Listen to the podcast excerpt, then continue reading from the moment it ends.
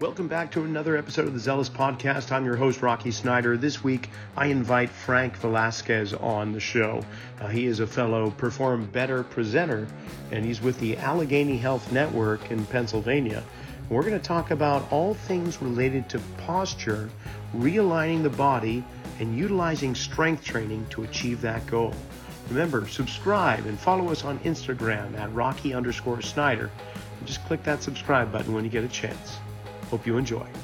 Well, Frank, I really appreciate you taking your time out. You know, I was looking through the Perform Better uh, events, and I was I was looking through Chicago, which is coming up in July, and and I see your name next to the topic you're speaking of, and it just so resonated with me. I gotta say, it's one of the the few times where I've seen somebody talking about posture and program design when it comes to strength conditioning. So I, I had to reach out to you, and and I like talking obviously to other perform better presenters because the the knowledge level is just it, it, amazing. So I can't wait to dive into this. What first of all, you know, you've got your background with Pittsburgh Pirates, and you were with the Texas Rangers organization athletic training, strength conditioning, you know, you can go to your website, obviously, or, or even your LinkedIn page and, and get the bio. But what what inspired that? Like, what triggered your break away from a conventional strength conditioning routine to something that began focusing on posture? You know, that's a good question, Rocky. Um, you know, I, I don't know if there, I guess traditional strength conditioning routine or strength training routine is pushing and pulling iron, you know, and, and when I, when I got into baseball, um, strength training was starting to become more popular. You know, I got in on the medical side. I was an athletic trainer, learned a ton about shoulder care and external rotation and internal rotation. When I got in, a lot was focused on the rotator cuff. As we started to evolve as an industry, I'm talking about the mid 90s in arm care, we kind of got away from the rotator cuff and started going more proximal to the body. And we got into the scapula and the position of the scapula and its role in taking care of the rotator cuff. So we kind of, on the on the medical and the strength side, you know, we we we left all the Codman's exercises and manuals and rotator cuffs and tubing and and dumbbell work for that little four set of muscles for the rotator cuff that center you know centralizes the humeral head and the shoulder um, and focused on posture and mid and lower traps, rhomboids. In a, in a ball player, here are your two scapula. Here's uh, it looks like left, but it's it's the right. I guess let me go this way. You know, can you see? I'm um, good. On a right-handed on a right-handed thrower, we see a lot of scapulas that are floated out here. Okay, uh-huh. so our goal is is to get it back into a better position to secure the humerus, create more space, between the humeral head and acromion where the where the rotator cuff sits, and it allows the cuff to work better. Okay, less friction, less inflammation, recover faster. Um, and there's, a, I mean, the rotator cuff is part of what generates velocity and throwing, but it's not everything. But is in regards to recovery, and, and there's small, small muscles. So that's what started me down this road. And then as as strength training became more popular in at, in baseball, especially at the professional levels, um, I like to lift weights, and and I always I always worked hard as a student athlete growing up. I I went on and got my CSCS, and I had the ATC to back it up, and I had an opportunity to. I was in the same level for three years as a minor league athletic trainer. There was just no movement with the Rangers. Everyone stayed in place. But the strength side, the major league strength coach resigned. The the coordinator bumped up and they asked me if I wanted to take the coordinator's job. I'm like, no brainer. Yeah, man, let's let's roll. That took me from a minor league strength coach to a coordinator position, like a supervisory position, where instead of being with A ball all the time, I saw the rookie ball, low A, high A, double A, triple A, big leagues. I would rove, it was called a roving position. I would rove to all the levels and make sure they were following the programs and and uh, you know I did that for three years with the Rangers until I got the job with the Pirates as a major league strength coach. But a long answer to your question, that's what got me started on the whole skeletal alignment. Is okay if if the, the if the shoulder care goes back to scapular positioning, then what are we doing with the low backs, hips, and knees? You know, and for for me, what I've learned is pelvic positioning. I mean, just about every athlete on the planet or person has some level of anterior pelvic tilt. Now, if it's enough, you know, if it's excessive, then sometimes there's symptoms with that low back, medial knee, anterior hip pain. And um, I think as a society, you know, I know as a society, we're front sided animals. We are front sided animals. 99% of what we do throughout the day is in front of our body. Um, you know, women, women, you know, put their bras on and, and us men, we put our belts on and we don't do much back there. So all day long, we're getting this front side work in, low level intensity, of course. I'm talking driving, drinking your coffee, reaching for things. But then we go to the weight room, you know, and people want to continue to work this front side because they can see it. Pecs, biceps, abs, quads, they can see it and it's motivating. And it just creates a bigger imbalance. So that's uh, interesting because, you know, you were still like, not to dig into, but just pause there. You, yeah. you went, you went from the the conventional rotator cuff protocols and understanding of the four muscles, infra, supraspinatus, teres minor, subscapularis, that, that keep the girdle in check. But then you just went out to the scap, but still maintaining a kind of an isolated viewpoint. But somewhere along the way, you broke away. That's kind of my question. It's like, okay, well, if I'm looking at the rotator cuff, I need to be concerned with the scapula. Now, if I'm concerned with the scapula, how does that, what affects the scapula? Well, the spine. Okay, and follow the spine down, then the pelvis. And eventually you get down all the way to the end of the body. Right. Or right. you go up and you, you go out the head or something. So right. I guess I'm wondering, did this just slowly kind of melt like a volcanic lava oozing down the the shield for you like you're like oh i just got to start exploring all the chain or did you just go after the scap boom it's all whole body integrative motion i'm going to try and figure out what's going on? Well that's a, that's another great point because i skipped a part here and while i was still in baseball okay when when we we saw issues with the elbow okay and we would treat the elbow treat the elbow and it'd get better and then they'd get to throwing again and the problem would come back yeah. It's like, okay, well, we got to go up the chain. So that elbow problem was because of a lack of internal rotation in the shoulder, maybe. Okay. Okay. So we're connected there. So we would have the same thing with the shoulder. Kid would come in, posterior shoulder, anterior shoulder pain, whatever. And we would treat the shoulder, treat the shoulder, treat the shoulder, and it would go away. And, and the guy would start throwing again. And stuff would come back, you know, the, the inflammation. So then it's okay. Well, we went down the chain and we got into the core and the landing the, the the landing side internal rotation. Like this guy has shoulder pain because he has lacking internal rotation on his left hip as a right-handed thrower.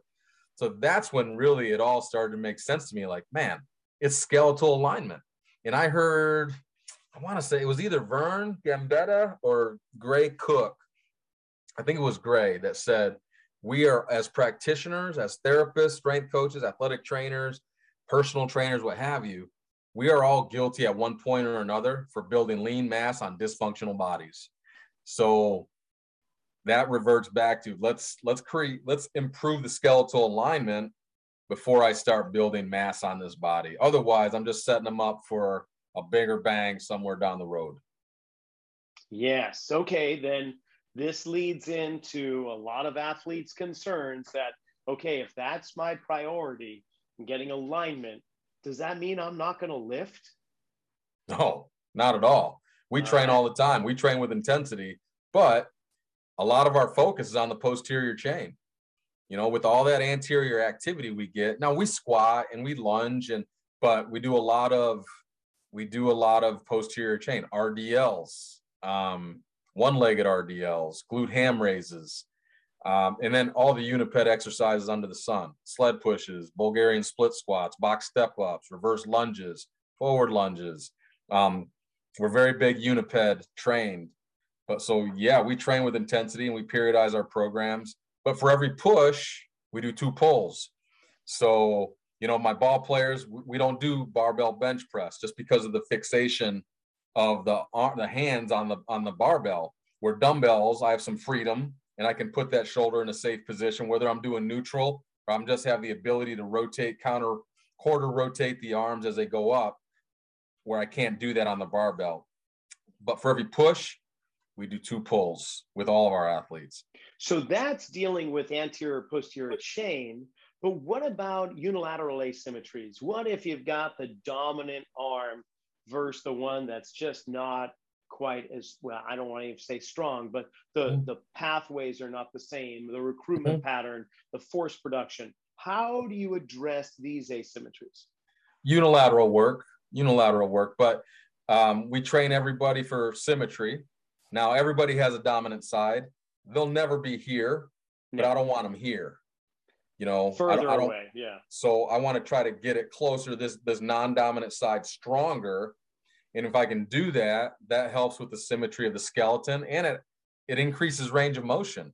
You know do if you i can still, do you deal with the biasness? Just like you were saying for every press for every one press i'll do two pulls. So for every one set of on the dominant side i'm going to do two sets on the one no, that's not? No no no. It, it's even because most people don't work don't work on the non-dominant side. So whatever I can do there, it's going to bridge the gap. It, unless there, if, if we have a rehabilitation case, then we will do sets just on that unilateral side. Um, but as a healthy athlete, I, I keep it the same. I keep it the same volume and intensity, but it's gonna it's gonna help bridge the gap just based on that alone. And and we are working both ways, not just one way. All right. So you're slipping it in without really telling them. That's kind of sneaky. Right. I like that. But what about when you have somebody that say, let's just say they're doing some type of unilateral overhead press and they can handle uh, 50 pounds on one side, but mm-hmm. only 30 on the other? Are we going to stay 30 30 on each side and let that that weaker side develop equally, or are you going to stay 50 on the dominant side, 30 on the side, and just let them get stronger at whatever rate they will. I've never had that issue. I've never had somebody that, that that has had that much asymmetry. Number one, if you're talking that particular exercise, we keep it medium to low intensity, anything overhead, unless we're push pressing, and that's when we're with the barbell. Okay. But dumbbell or kettlebell work, it is uh it's medium to lower intensity just because we're very vulnerable in this position, unilateral. So I've never found that a kid could do 20K and thir- you know 14k on the opposite side. I just haven't had that. Um, but I would not, I would not, I would take that exercise out until I coach that non-dominant side up where we could do that weight, both sides. Cool. Okay. And then I guess I love geeking out with you here. Um, yeah, yeah, yeah. About, you know, there's there's a, a one leg that likes to be forward more often than the opposite. You know, we yep. are in a dominant fashion there, patterns emerge and so on. Do you like to disrupt that pattern and put the the dominant leg back behind them rather than forward? Nope. I the body's to me it's like an X. Dominant, dominant. Non-dominant, non-dominant. I keep it like that as much as I can. Now, some of my coaches will like to disrupt that and they'll do same side, same arm, you know, one-legged RDLs yeah. uh, things like that, just because it's a little different variety. Um, but the body works like that for a reason. You know, the it's contralateral. So I train contralateral. That's me personally. That's my meth our methodology.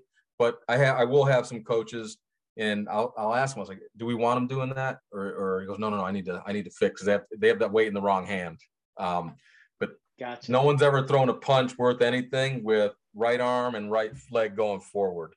You know, it's that left leg forward. We cock it back and, you know, delivering the power through the core, that rotational power, that X, the Sarap, you know, the Serape effect.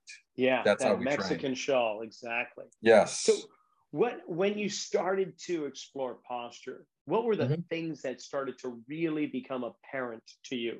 Like you couldn't help but see them. Scapular winging, you know, when, when you see the scaps, and boom, it's popped up and like the shark fin. You know, that's part of our evaluation is, you know, I'll check abduction, I'll clear flexion, um, you know, internal, external rotation of the shoulder. I compare them bilateral. We usually we see a lot of GIRD, glenohumeral internal rotation deficit on that throwing side. Um, but then I get to the side of them and I if I can grab underneath that scap, and just about everybody I know is really overcompensating with their upper traps. You know, it's where we carry stress. Most people have a forward head posture, they're rounded shoulder. Like again, we're very front sided animals. You know, these things don't help. you know yeah the phones no these, phones um so we'll do some work on a kid whether it be in the therapy side or the strength side and then i see them out in the lobby you know they're like this on their phones head down forward show i'm like listen i just we just got done doing all this with you at least hold your phone up here you know look where your head is. I want your body to support your head and not these upper traps and sternal muscles in your neck. You know they're not that big. Your head's about six pounds seven pounds. Um so what were we what was your question? Um what were the things that really popped out? Aside oh yeah yeah. scapular winging were there some other things? Head protrusion or projection forward yeah. Yeah the, the, the scap winging that's about every kid we see just about every person. They're so dominant on the upper trap. Their mid and lower traps just aren't strong enough. So we start with simple you know simple retractions. Retract. When you retract i don't want to see this.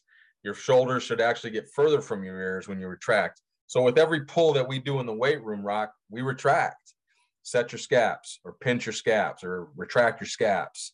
Um, yeah. Lat pull downs, retract, pull. Because I can do the exercises till the cows come home, but unless I'm retracting, I'm missing all those mid and lower traps. Yeah, I've found it to be, I don't know about you, but I found the most success for bringing scapula back into a, a, more adducted, more neutral location, reducing the winging, to actually drive the person when they're doing something like a pull down, to mm-hmm. actually encourage them to go into flexion so that the scap actually abduct further under load, therefore mm-hmm. giving me that eccentric load of the tissue that it probably never really mm-hmm. experiences. And then that snaps in the stretch shortening reflex and I get a healthier concentric contraction rather than just going from neutral and trying to have them drive back. Do you do you go that full end of the spectrum? Do you do you experience that flexion and that anterior tilt to the rib cage in order for them to drive back home?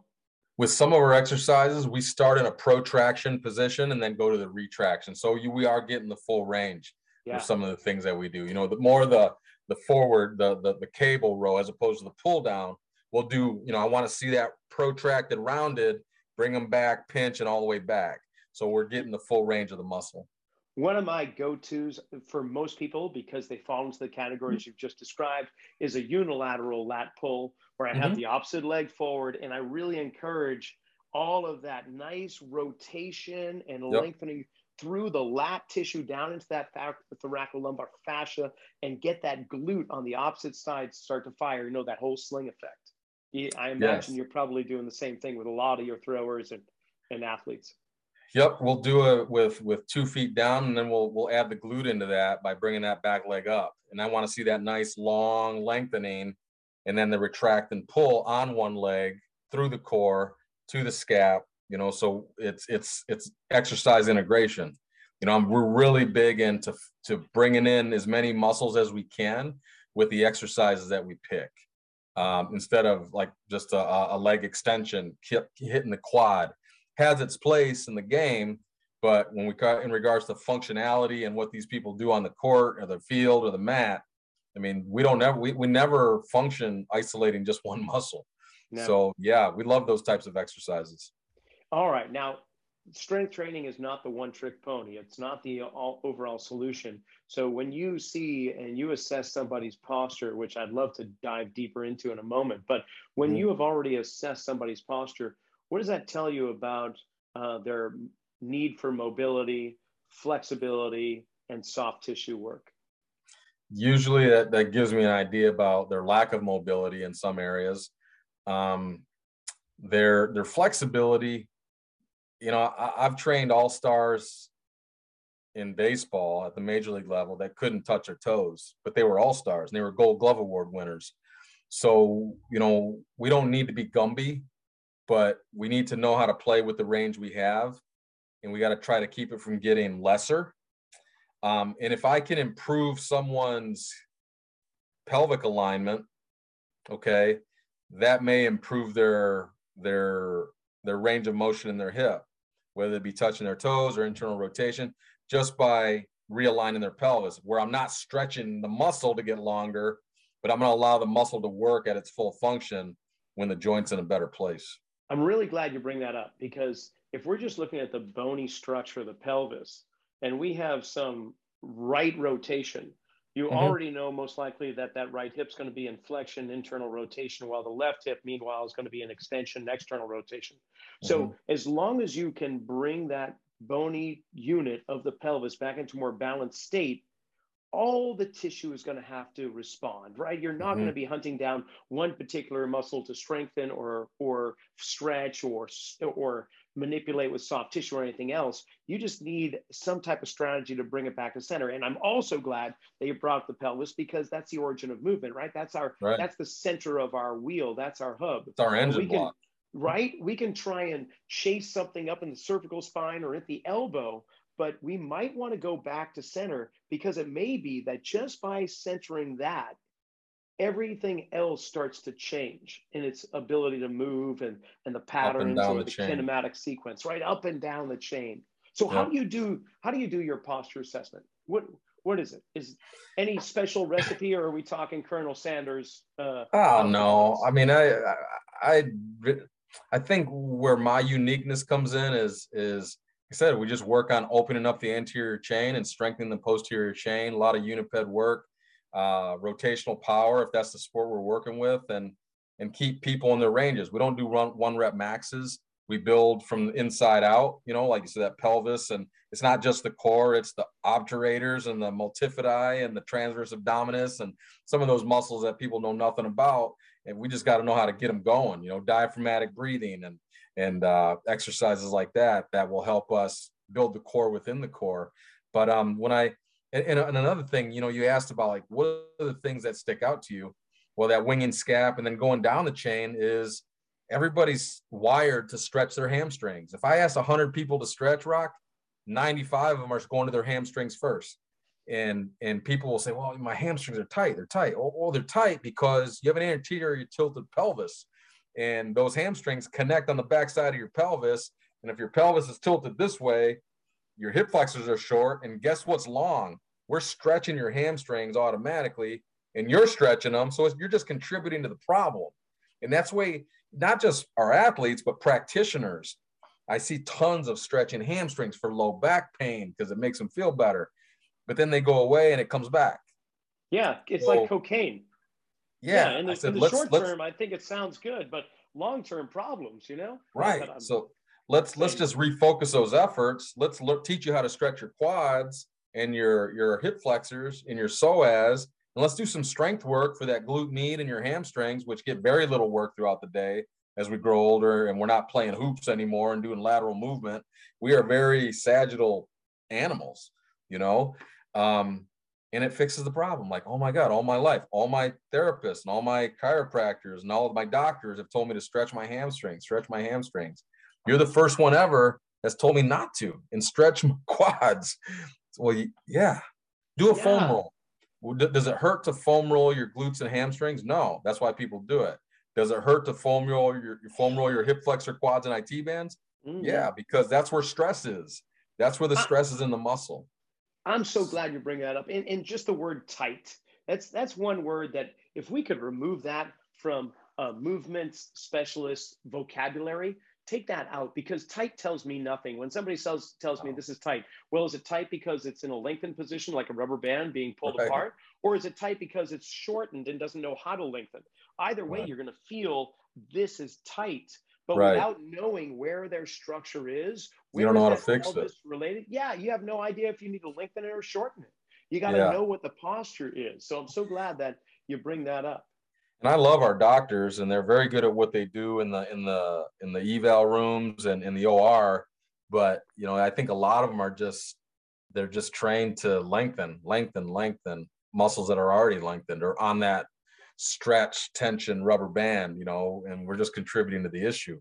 So getting back to your posture assessment, you know, I have the kids take their, you know, take their sweatshirts off or your hoodies and they stand and I look for shoulder depression and elevation first. That's the first thing I do. So they're looking at me, arms are down. And generally with our overhead athletes, you see a depressed shoulder because those muscles are longer from throwing. Um, so I'll note that. And then I get them in a profile position and I look at the position of their head.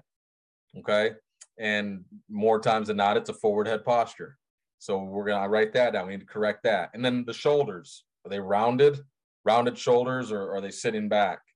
most people are, you know, the tight pec minors and again, very front-sided animals. So that's where I start the posture, and then we, uh, I do, you know, the the forward flexion. We do side flexion. I do rotation for the lumbar spine. I do rotation for the thoracic spine, and then we get into the hips, and I do internal rotation of the hips, prone and supine. Okay, prone tells me muscle tightness. Supine 90-90 tells me structural blocking. Okay. Explain that. Explain. When you're prone on the table, the muscles, the slack is off the muscle. Okay. So that if it's tight, that tells me it's it's muscular tightness. Now, if I'm see if if I'm prone or supine and I have the knee up at 90, um, and they're tight, that tells me structural tightness, not muscular. Mm-hmm. So one tells you. me bony, one tells me soft tissue. So we check internal, external rotation in both. Um, and I will do a standing uh, anterior tilt pelvis test. So I look at them in the profile when I'm checking their forward head and their rounded shoulders.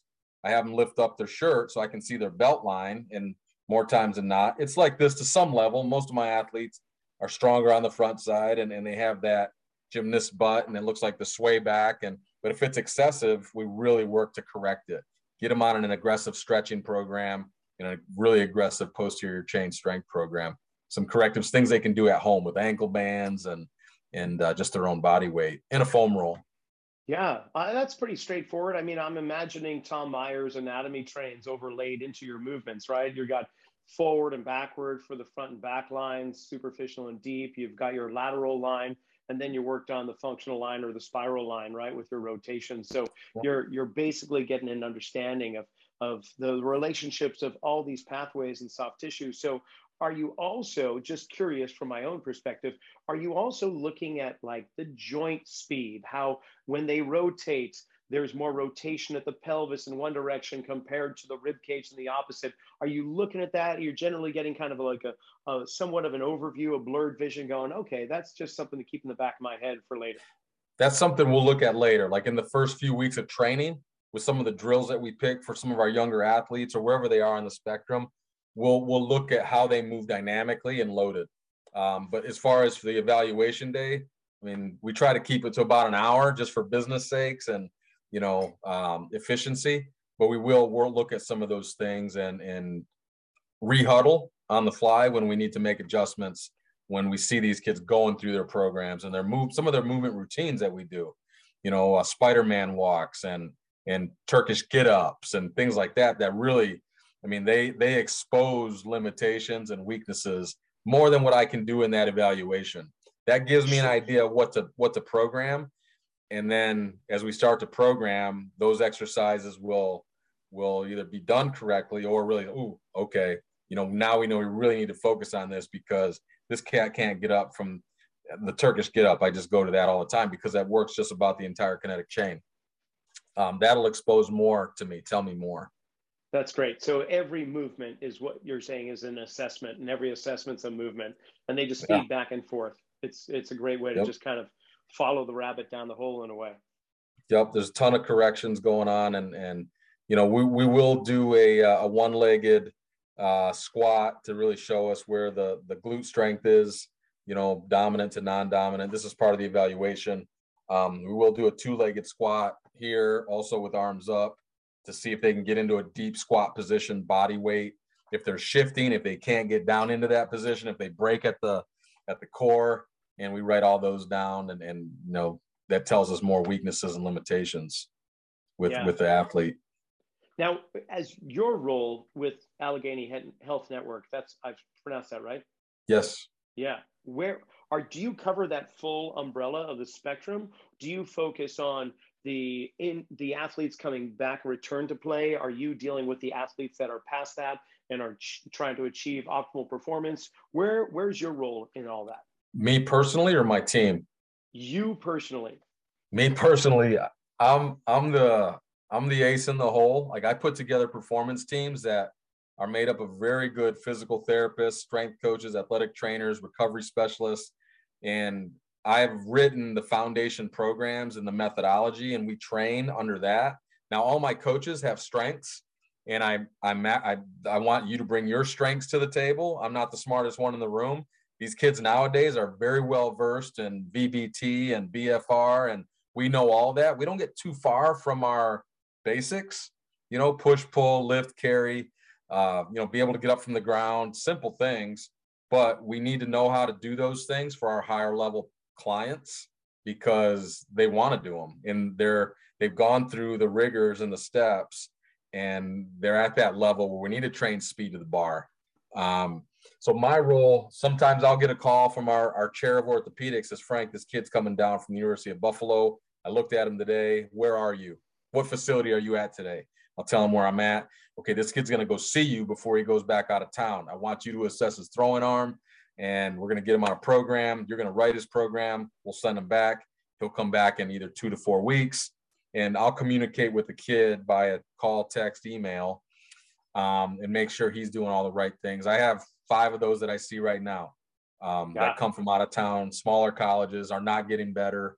Um, so I, I, I check in on everybody, Rock, but I let my team do the work, and I do uh, program evaluations uh, from time to time where I'm looking at program programming for people that I've done the, the evaluations on and maybe they're eight weeks in and um, I'll talk to the coach. Every coach that writes it has their name on the program. So I know who wrote it. And uh, so that's kind of my job is to oversee the program and also to generate more business. I'm doing a lot of speaking. My face is out in the communities, um, you know, talking to high schools, covering events, um, doctors, and I don't know. That's kind of, I guess, what I do. Um, we're getting into some industry now. We go to factories and, and corporations where we're talking to the office people and the people on the floor, construction workers. That's a whole nother area. I mean, that they need our help, you know, yeah. and, and we're not asking them to stop smoking or eating what they like, or even go to the weight room and start, you know, jogging or lifting. These are things they can do at home with a little band, rubber band, and uh, some tubing and their own body weight and a foam roll. And and uh, if it allows these guys to work longer and make more money with less pain, then they're all ears, man. You got them in the palm of your hand. Well, that kind of leads me into my next question. I was wondering about tools. Now, of course, we've got our hands, we've got our ears, and we've got our mouth.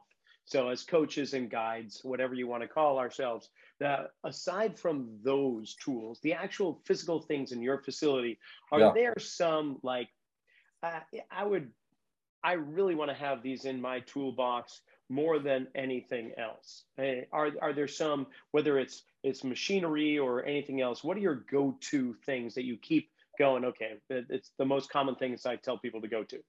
Yeah, good question. So, I mean, our, our facilities, we're seeing the professionals, elites, down to the kids just getting started, that middle school age kid. Uh, bless you.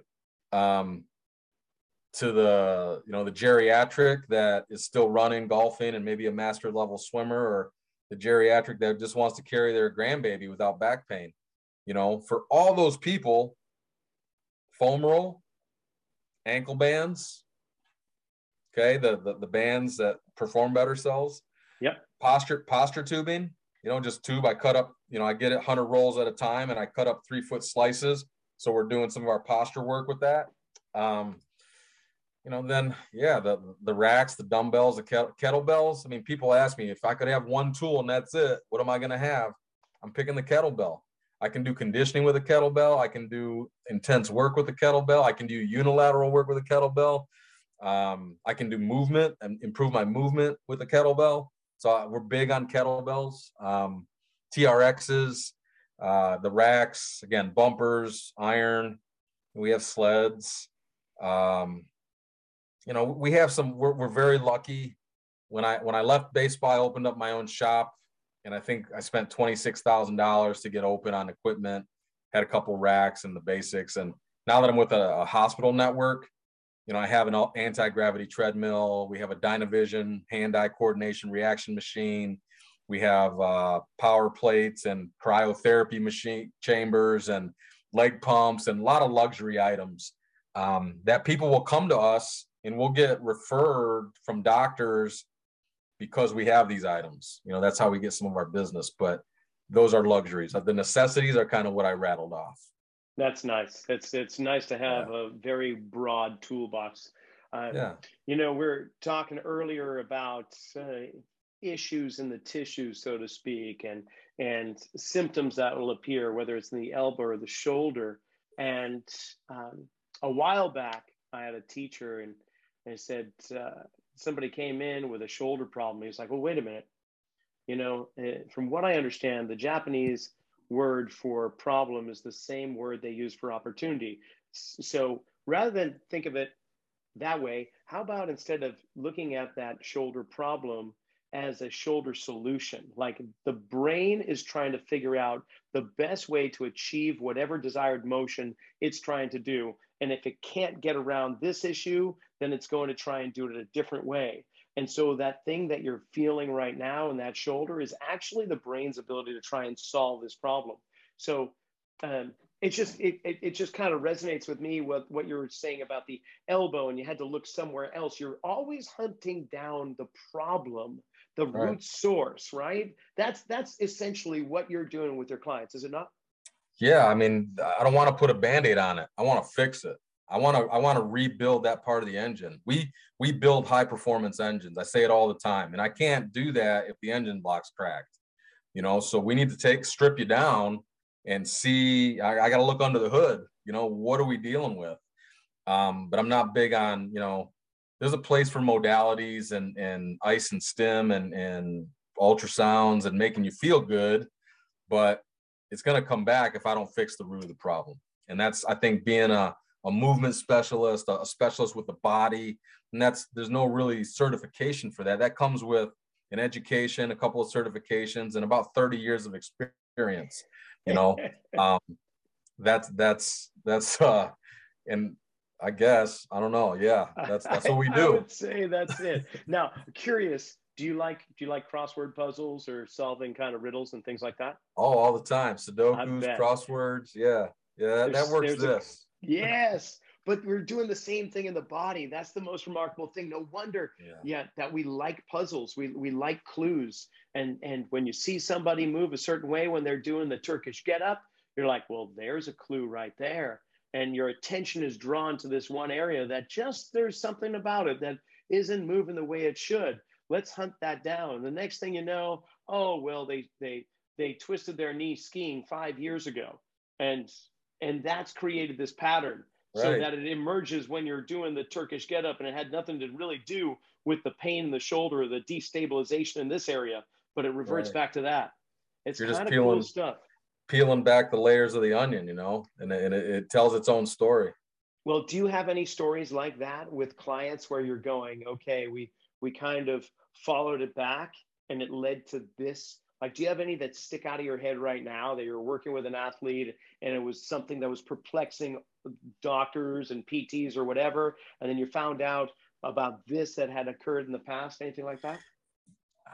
Man, I, I, I could tell you three of them that I did today if you wanted. you know, um, I was watching this girl run. She had a uh, an ACL repair, and and there was a little bit of a, a, scar tissue lesion that ended up forming because we didn't get extension fast enough.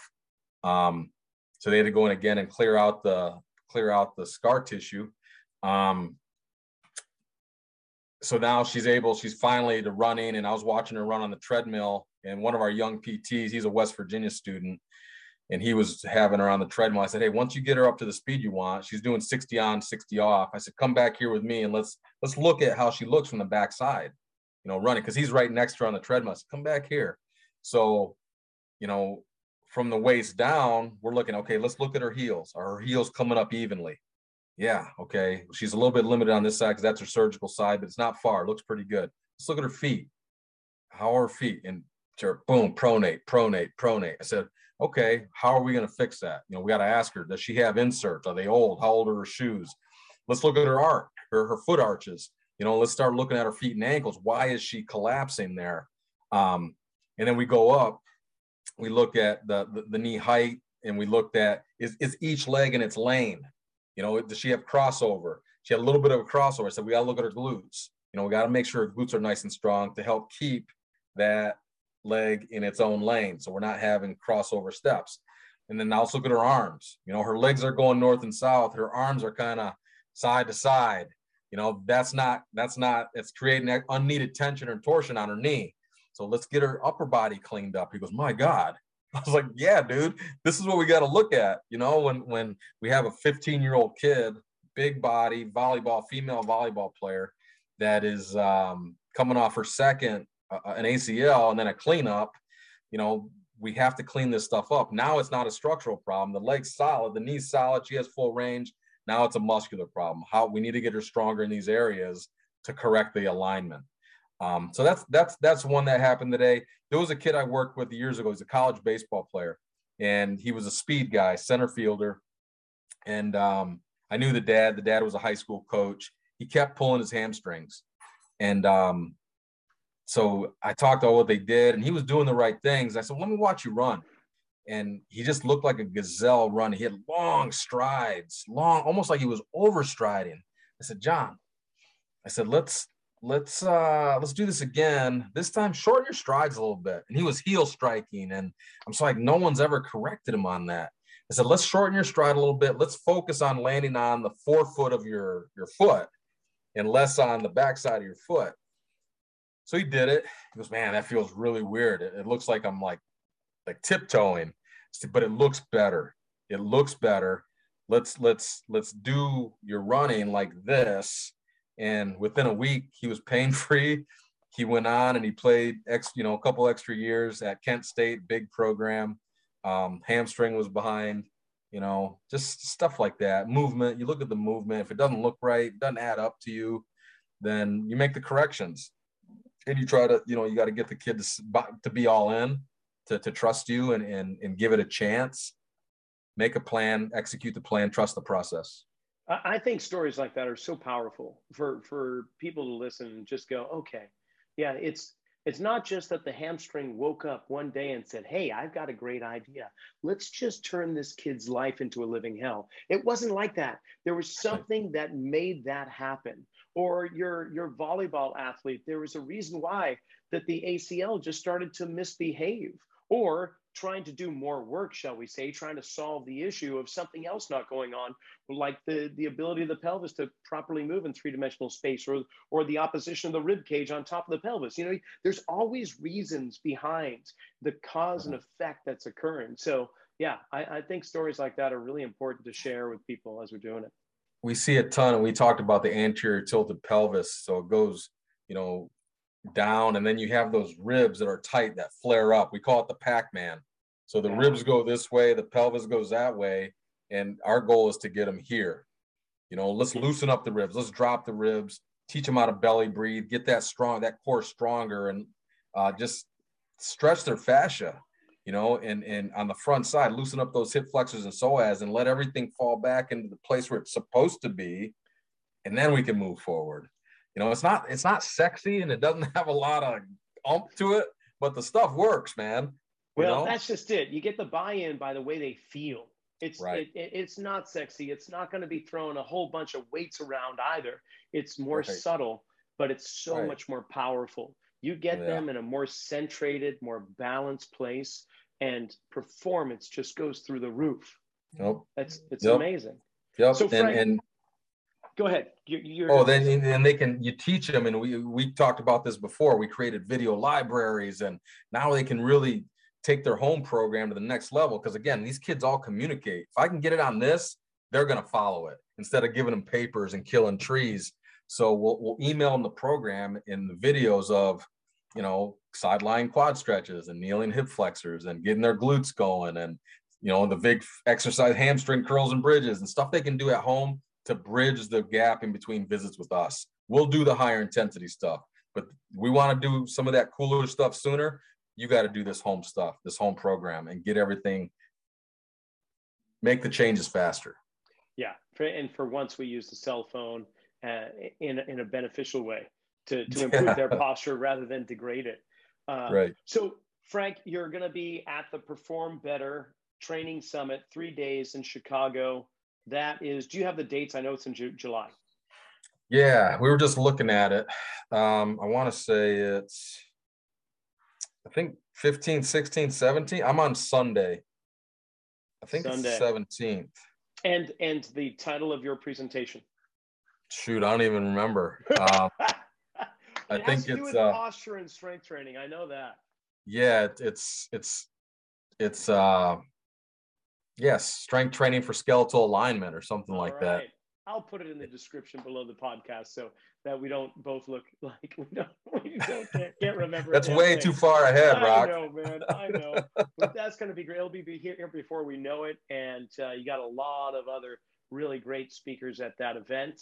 You, and you'll be there. No, oh, I'd love to. I'm going to be in Orlando. I'm, I'm oh, okay. June, kicking it off in Orlando. But I'll I'll stand on the pulpit with you when it comes to posture and alignment. So we'll be. What's your we'll be, What's your talk on? I'm working on. Uh, I'm explaining the the usage of small foam wedges under the surface of the foot to yeah. create better timing sequences, better uh, better ground contact when doing loaded movements, when for rehab as well as strength conditioning. So by changing the position of the foot, how can we create a better kinematic sequence up the chain? And uh, and so that's uh, that should be fun. So we're gonna just explore uh, different contact points and and how we can affect the glutes just by putting something under the big toe or the heel. So yeah. that should be fun. Good but stuff. if people want to know more about the Allegheny Health Network, obviously you guys have a website. If people are in the Pennsylvania area or yeah. anywhere around, uh, what's the best way to contact you? Uh, AHN slash sportsperformance.org. Uh, that's our website. It's a very big company. The, the website isn't the best. They're always trying to, to, to create more efficiency because sometimes it's hard to find us um, via the website, but that AHN, Allegheny Health Network, AHN slash sportsperformance.org, or you can just email me at frank.velasquez at ahn.org. Um, or you can just Google Frank Velasquez when you're in Pittsburgh and you'll find out where I'm at. There you go. I'm and usually do you on post on Instagram? Are you an Instagram follower or a post? You know, that's a good question. I'm just I was just talking about this today. I've always been a Facebook guy. Um, because I think it shows my age. But I, have I've I've been gravitating more towards Twitter because there's a lot of good guys that I respect in the industry that are on Twitter, and it's a little more talking shop like what we're doing. Somebody will post something, and I'll read, and I'll sometimes I'll comment um, stuff that I dig and stuff that I may have a different opinion on, and I dig it because it's it's all professional. It's not no one slamming each other, so it's sometimes we agree to disagree, which is cool. Yeah. Um, so I'm on those two more. I do have an Instagram account, um, but that's that's how I communicate with my young our young clients. You know, through Instagram, and and they, you know, that's that's kind of their thing. And I don't do Twitter or Snapchat or anything like that. I gotcha. Well, man, this has been fun. We're gonna have to do this again. There's there's no yeah. doubt about it. We got so much more to talk about. But um, I'm game, man. I love talking shop. Right and on. Learn more about what what you can teach me. I think it's the other way around. And that's another wrap for the Zealous podcast. Frank, I just want to say thank you, my friend, for coming on. I really enjoyed the conversation we had. And for the listening audience, be sure to check him out with the Allegheny Health Network, as well as Perform Better's Summit that's coming in July in Chicago. And you can't miss that. Three days of amazing information with some of the top presenters in the field. In the meantime, remember, subscribe and follow us along on social media Facebook, Instagram, Twitter. We're all there. Have a great week.